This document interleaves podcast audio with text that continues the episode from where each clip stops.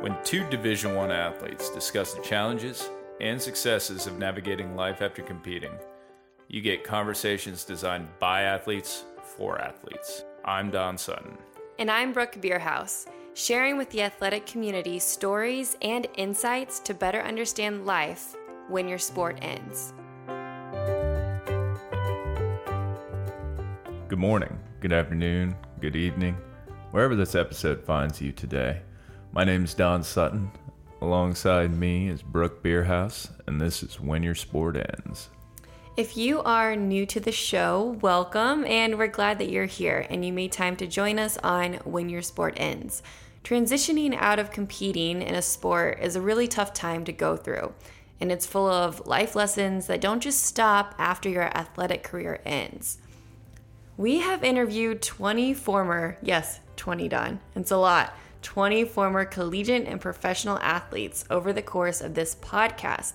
And one topic that continues to come up in conversations with athletes is the importance of failing, being comfortable with failure. As athletes, we tend to put a lot of pressure on ourselves to perform, and when you're used to being the best and winning in your chosen sport, failure isn't always something you experience. But the idea that failure means losing or not reaching your goal is completely wrong. When we talk about failing, we talk about the first step to learning, growing, and evolving. I like that. I think that the secret to success is failure. And I'm not the only one who thinks that. Arianna Huffington has a famous quote, and she says, Failure is not the opposite of success, it's part of success. Or then you look at Thomas Edison saying, I have not failed. I've just found 10,000 ways that won't work. And I mean, if you need one more quote to really drive this idea home, here's one from the greatest athlete of all time, Michael Jordan. I can accept failure. Everyone fails at something, but I can't accept not trying. So, we're going to start this episode off with sharing our most recent failures and how we're using those failures to reach our version of success. But before we get into it, let's take a moment to hear from our sponsors this week. You know what time it is. It's our Bet Online ad. The Super Bowl is right around the corner. If you are looking to place a bet on any of the sports going on, betonline.ag is the best and only place to lock it in. I mean, I know I'm going to use them for whoever may reach the Super Bowl. Yep, it's coming down to crunch time. So you can head on to betonline.ag today and you can take advantage of all the great sign up bonuses. Um, their casino online also never closes, which is great if you are a better. Head online to betonline.ag and sign up today your online sports book expert. With a new year comes tons of new big games in sports. With big games, what do you need? You need food. you need sure. big steaks. Oh, I love big steaks. yeah. Kansas City Steaks has the cuts you crave to celebrate the playoffs and the big game. You can visit kansascitysteaks.com slash game day and save up to $25 on combos perfect for the game day. Plus, you get free shipping with code BLEAV. That's believe, B L E A V at checkout. Oh, yeah. I'm going to use that. Some shrimp wrap and bacon, Ooh. some mac and cheese melts, maybe, or even beef Wellington. Oh, yeah. A little burger slider. That sounds great. Again, you can go to kansascitysteaks.com slash game day and use the code BLEAV, B-L-E-A-V at checkout for free shipping. Kansas City Steaks, big games, big taste. Winning comes in all shapes and sizes. It's different for you, it's different for me. One thing is certain. Every day there's an opportunity to win. Just like scratchers from the Virginia Lottery. Everyday grab and go, everyday giftable, everyday fun. The new lucky number scratcher from the Virginia Lottery 32 chances to win $500,000 plus four bonus games. Stop by your closest retailer and check it out. For odds and more information, visit VALottery.com. So I promised after our ads we would talk about our failures. Do you want to start on what was your latest failure that you feel like has set you up for your version of success going forward? Hmm. Latest failure. Yeah. Well, I'll start with a mini failure. My bike uh, basically broke down on me the other day um, over at one of our mountain biking courses in lovely Bentonville. And it has made me realize that I need to get better about tuning my bike. But from a bigger, like broader picture, I think a good one for me um, within this past year of COVID has been really um, trying to figure out what I can do with my life and my career a little bit more. And the failures that associated that came with that and that journey had been anything and everything. Yeah. I had worked for a compostable company. I had been applying to hundreds of jobs via online, which those online systems probably rejected me almost immediately. Learning about those things and learning about how to fine tune not only my um, process in trying to figure out how to build on my career, but also uh, my brand, if you will. Yeah. Well, it sounds like acknowledging that aspect of not being where you want to be right in that moment. I I know cuz I was there with you and that was hard. It was. It was. I mean, sitting around um, collecting unemployments, definitely uh, something I'd never done before. Yeah. and honestly i hated it it was weird and you know you, you just feel like you're not very proactive or you're not doing something with your life and it leads you on journeys that uh, you never quite thought you'd get into. I mean, for me, I found myself learning a ton about blockchain as well as working with local sustainable companies and moving forward with um, continuing to apply for jobs around the area. Fortunately, Bentonville's got a great um, CPG, which is consumer packaged goods uh, base for job applications. And really, through all of those, I had learned to fine tune really what not only what I wanted to do, but also um, bring in a whole breadth of knowledge about myself when put in those certain situations. Yeah, and I think that you started to reframe taking unemployment in a way that that was a period in your life where you could where a lot of people could say like, "Oh, that's that doesn't correlate with this version of success that we have in our heads of like financial and and uh, and everything." But you also then said, "Okay, with that money and that this time that I have, I'm doing all I can to find another job with the market being how it was. But I'm also going to invest in myself in in future endeavors by learning something different. And I felt like it's easier said now and to talk about now because you do have a great career path going on and you are very fortunate to be in a new job and feeling good, but I want to go back to this idea that failure, you know, was in this mix in those couple of months and like how you got out of telling yourself that you were a failure or tell or, or just like having that narrative in your head of like, oh, I'm failing. How did you get out of that?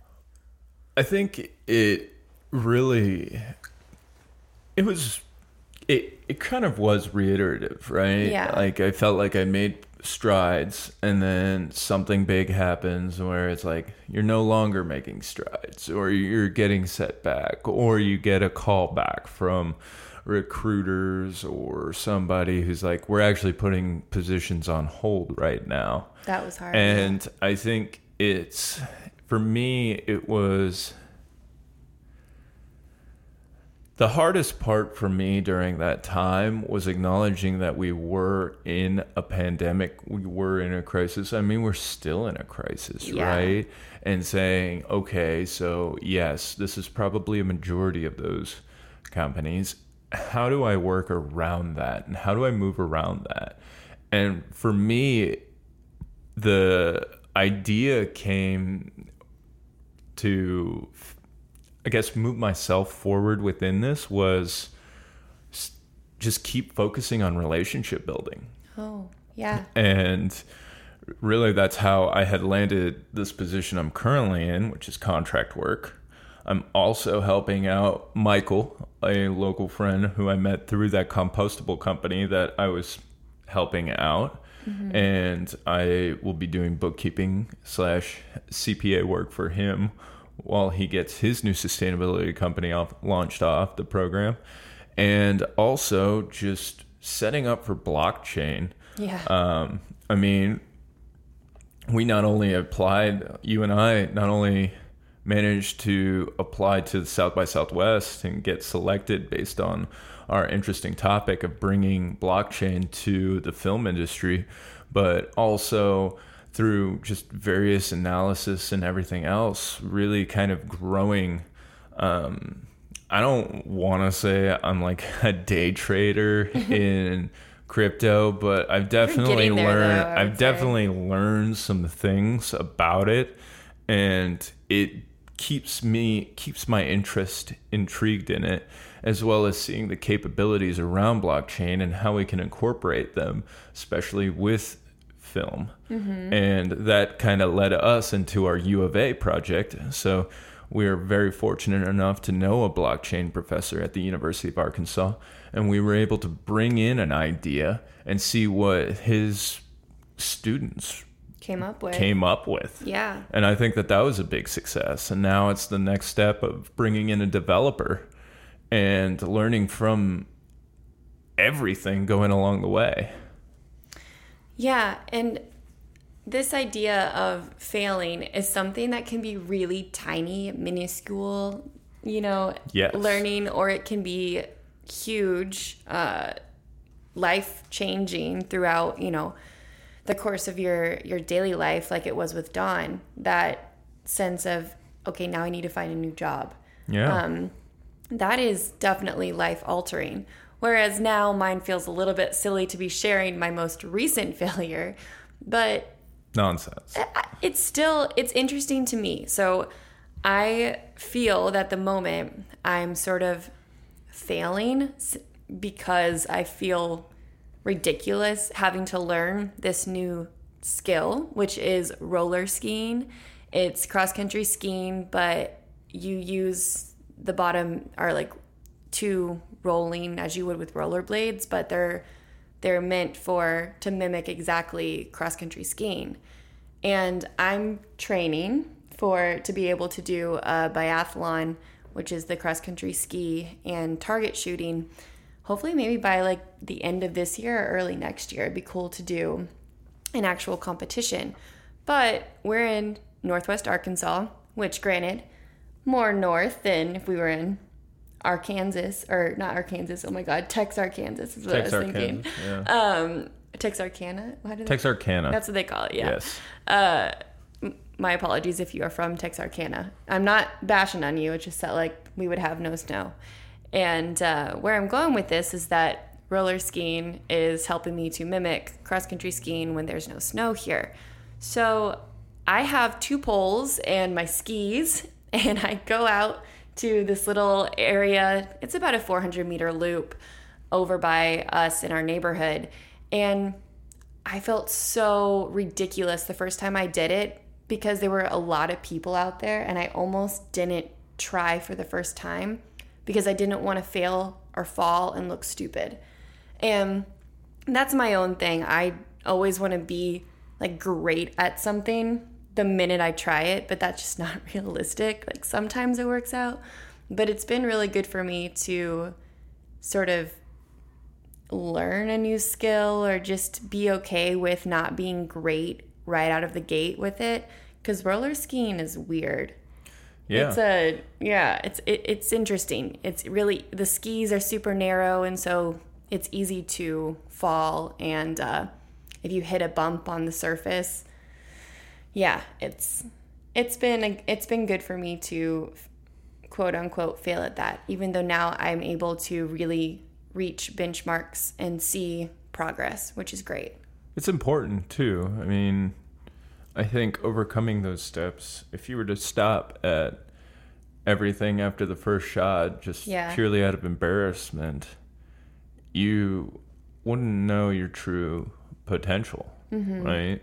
And I mean, it went from doing that 800 meter loop in 15 minutes to now you're probably down to what? Like two, six.